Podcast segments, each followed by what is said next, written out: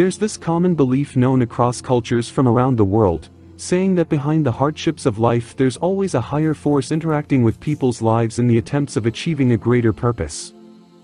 For the Yoruba people of Nigeria, the entity closely related with this was an itinerant divinity highly revered in the religion of his people, and probably the most complex deity in the Orisha pantheon. Eshu is primarily known for being the god of chance, chaos and unpredictability. He is known to be a deity fond of tricks which can be disruptive and cruel, but his trials were meant to teach mankind valuable lessons in order for them to become better versions of themselves.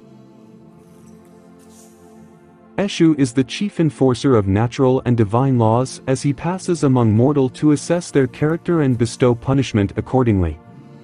The Orisha was regarded as the messenger who acted as a connection between humans and Yoruba divinities. He could be as giving as he could be malevolent, and thus he was always the first to be honored during rites and ceremonies. It is believed that because he was a master of all spoken tongues, Eshu gained the role of messenger of the supreme god while delivering sacrifices and offerings from humans on earth to the gods in heaven, and sometimes from an Orisha to another one. Therefore, he maintains the relationship between humanity and the supernatural world. Apart from conveying messages he keeps a watchful eye upon ongoing events and reported to Olorun on the actions of both humans and the other Orishas. Eshu is perceived as that part of the divine that always tests the actions of men, and even though he tempts mankind, that doesn't necessarily mean that he hates humanity or that he only does harm. The mischievous Orisha doesn't discriminate when it comes to carry out errands for good or evil wishes, as he can be summoned by evil-intended people to cause tribulations for others, but can also be used as an instrument of retaliation. According to the legend, the Orisha could assume a myriad of different forms. Eshu was believed to appear as a giant, as a dwarf or a cheeky little boy and sometimes as a wise old man. Inside temples and shrines, he may be represented as a statue that has been shaped into a human figure with something that looks pretty much like a horn protruding from his head, while holding a knife or a club in his hand while somewhere else he is symbolized by a rock stuck into the ground and covered with shells of cowrie, and a pot of clay turned upside down with a hole in the middle. The priests would wear carvings of Eshu hooked over their shoulders which often show him with two faces. One looking into the world of men and the other looking into the world of spirits. Based on the tradition, dogs are often used as substitutes for the deity during the ceremony of sacrifice, and the animal would eat the offerings laid at the god's temple explaining the popular Yoruba saying. What the dog will eat, Eshu would provide it. Red palm oil is known to be his favorite sacrificial item which must be poured upon an effigy symbolizing the divinity, on every service day. This ritual was done to maintain a good relationship with him, otherwise there will be an outbreak of unfortunate events. Eshu haunts the thresholds of cities and domestic residents where he introduces good fortune or the unexpected into human lives. So whenever the Yoruba people diverted from their planned course of action, they would subsequently blame Eshu for that misfortune. But as the deity of crossroads, Eshu protected people in their journeys and became renowned as the patron god of travelers. He appeared in myths as the great mediator between the opposing forces of life. And during sessions of worship or like what we often see in Yoruba tales, his unlimited knowledge made him the wise negotiator of conflict between the benevolent Orishas, and the malevolent gods known as the Ajogun. Then restored balance in their relationship. And because of this exceptional interaction with both sides, he absorbed the features of a benign and a malicious entity. Therefore, the Orisha is thought by many to own the power of turning what's right into what is wrong, and what's wrong into what is right. When misunderstanding and confusion occur among a collectivity, Eshu would be the path that balances all the opposing tendencies of their inner personality. As we mentioned before, this god is a divine enforcer of laws, the one in charge of afflicting punishment upon those who do not offer prescribed sacrifice to the gods, but he also rewards those who offer the appropriated one, Thus he investigates and reports on the correctness of worship and sacrifice. Without Eshu, the dynamics of Yoruba rituals would not exist because he is the mediator between the spiritual and the physical world. And as such, whenever an Orisha receive a sacrifice, his portion is always put aside and offered to him in priority before any other divinity or any ancestor. If he is not appropriately appeased by getting his offerings done properly, Eshu will retaliate by ensuring that other sacrifices fail, blocking the way of blessings, and will in turn cause more confusion and trouble by opening up the way of difficulties. In order to avoid his wrath, those concerned by the worship of an Orisha would maintain a shrine for him to ward off evil, and to bring them prosperity and peace. Although Eshu was looked upon as a protective and a benevolent force, that representation was just one aspect of his cunning nature. He was also feared for the evil he could cause and sometimes led humans to perform evil deeds. He can easily create enmity between parents and children, between close friends, or cause a person to behave abnormally. This aspect was that of a divine trickster he personifies. The Yoruba god of change and uncertainty. His penchant for causing mischief is illustrated by a classic tale in which he set against each other two farmers who claimed everywhere to be unique best friends. One morning on his usual path, Eshu walked down a road separating the fields belonging to both friends. He was wearing a hat that was half red and half black in such a way that the cap appeared to be on a single color depending on the side from which it was viewed. Then stuck his pipe at the nape of his neck as if he was smoking from the back of his head. While his walking staff, which he usually carried over his chest was now hung across his back instead. After greeting them each with a good morning which they returned in kind, the two farmers remarked how it was strange that Eshu had walked in the opposite direction from his normal route, and started arguing on whether his hat was red or black because they could only see the color that faced their side of the road. They soon became violent when they found that neither agreed on a color of the hat then went to the local king to settle this matter. But then Eshu appeared. Laughingly he explained that if someone had watched his pipe and staff rather than his feet, they would effectively think that he was walking in a direction opposite from his actual movement. As for his two-colored cap, he showed them that every argument has always more than one perspective so both of them were in the right. There's not such argument that has a purely wrong or right response, and left with the warning that being close-minded will always make them wrong in the end.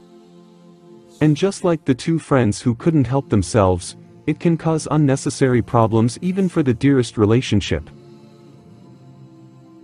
The Orisha confessed that it was in his nature to make people dispute in order to create strife among them, admitting that sowing discord was indeed his greatest delight. Through this story Eshu illustrates that as a guide on the path to sacred wisdom, he leads the individual and the group beyond what is obvious for the domain of the ordinary, and that anything related to external appearances are not the home of sacred wisdom.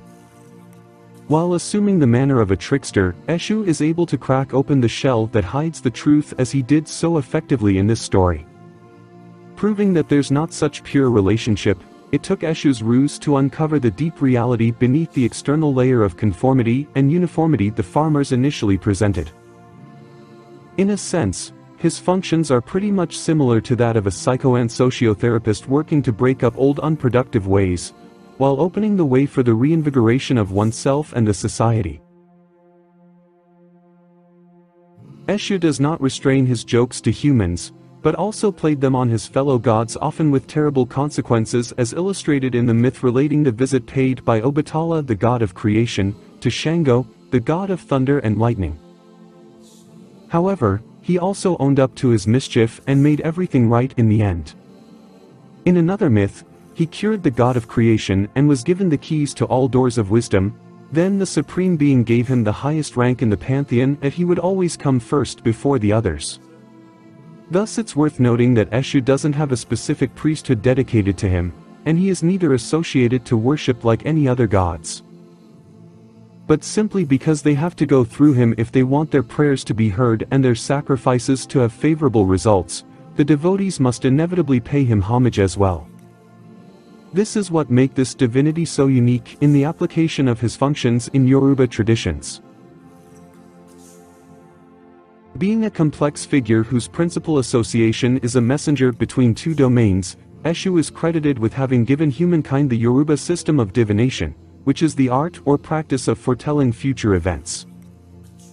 The story tells how the gods and goddesses were hungry and were not having enough to eat from their sons and daughters who inhabited the earth, so they began to quarrel among themselves.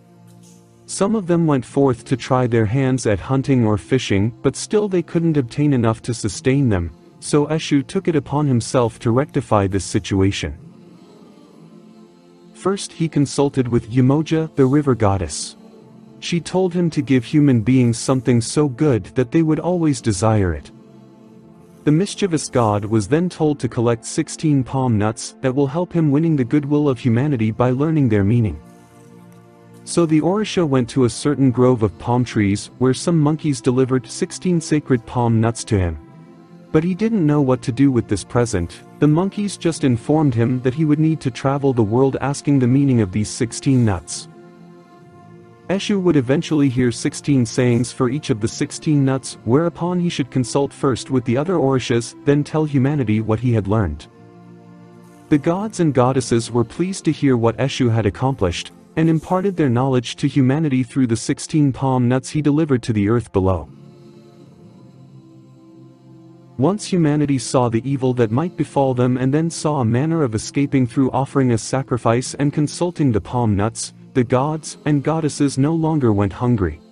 Eshu went back to stay with the other Orishas to observe what humanity would now do with this divine gift.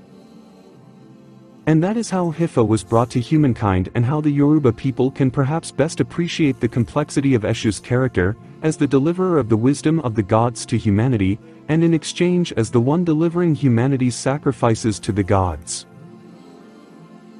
If divine wisdom was an esoteric elixir the one seeking such divine knowledge must have a guide to its source, and Eshu is that guide.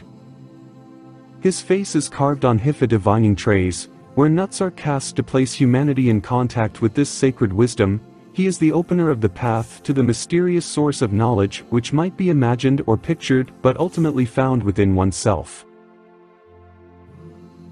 As the Orisha holding a close association with Orunmila, noted for his wisdom and his awareness of any wish, and while presiding over the Ifa divination, Eshu is more important to human affairs than the supreme god himself.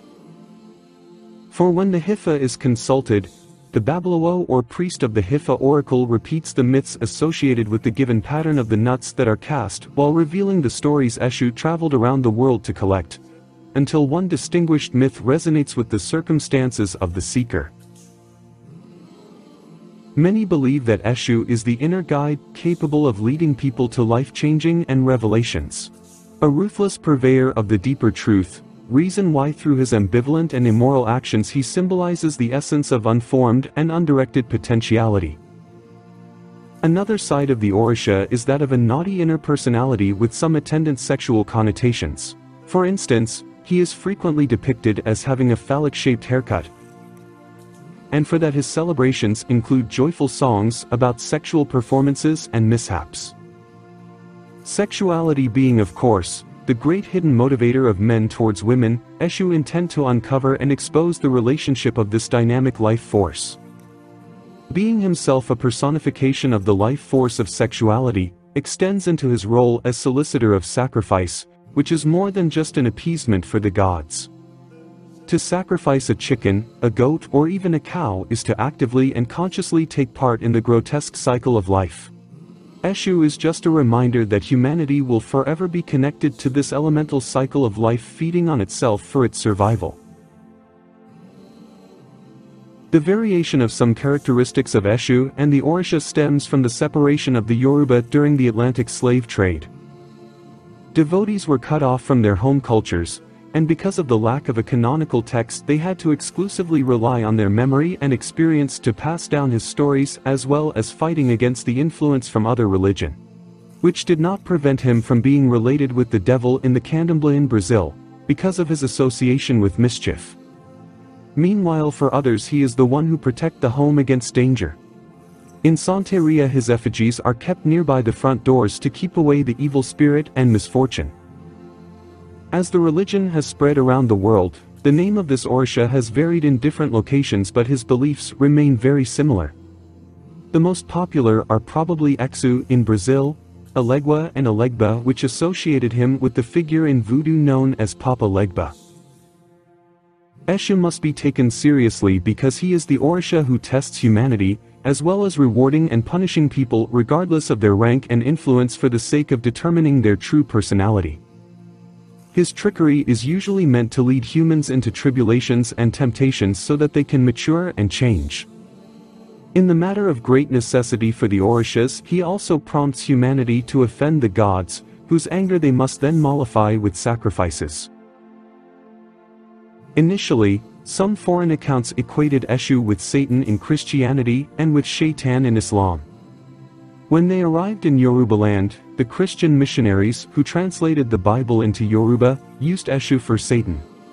Thus in the eyes of the early missionaries, Eshu was a devil and therefore an embodiment of evil. However, Trying to understand an Orisha from the perspective of Christian or Islamic religion invariably leads to an inaccurate conception of the deity, simply because traditional Yoruba belief doesn't look upon the world as a contest between absolute good and absolute evil. For the Yoruba people, there are not diametrically opposed embodiments of such forces, so it's very difficult for a casual observer of this religion to understand Eshu and his place in Yoruba beliefs. He can create hatred between siblings, but also reconcile them after years of dispute. He could prevent the birth of a firstborn child and provide offspring to childless families. He punishes those who do not offer the required sacrifice and rewards those who perform it right. The Orisha Eshu is not the personification of evil like Satan, nor does he stand in direct opposition to the Almighty God. He is rather positioned as one of the functionaries of the supreme being in his theocratic domain, therefore, Eshu is seen as a nuanced representative of both good and evil. The attention paid to him by the Yoruba people illustrates their acknowledgement of the presence and coexistence of both good and evil forces in the world.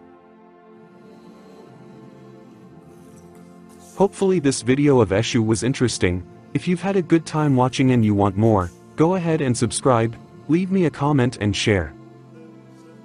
In case you have any ideas for future videos, let me know in the comments below.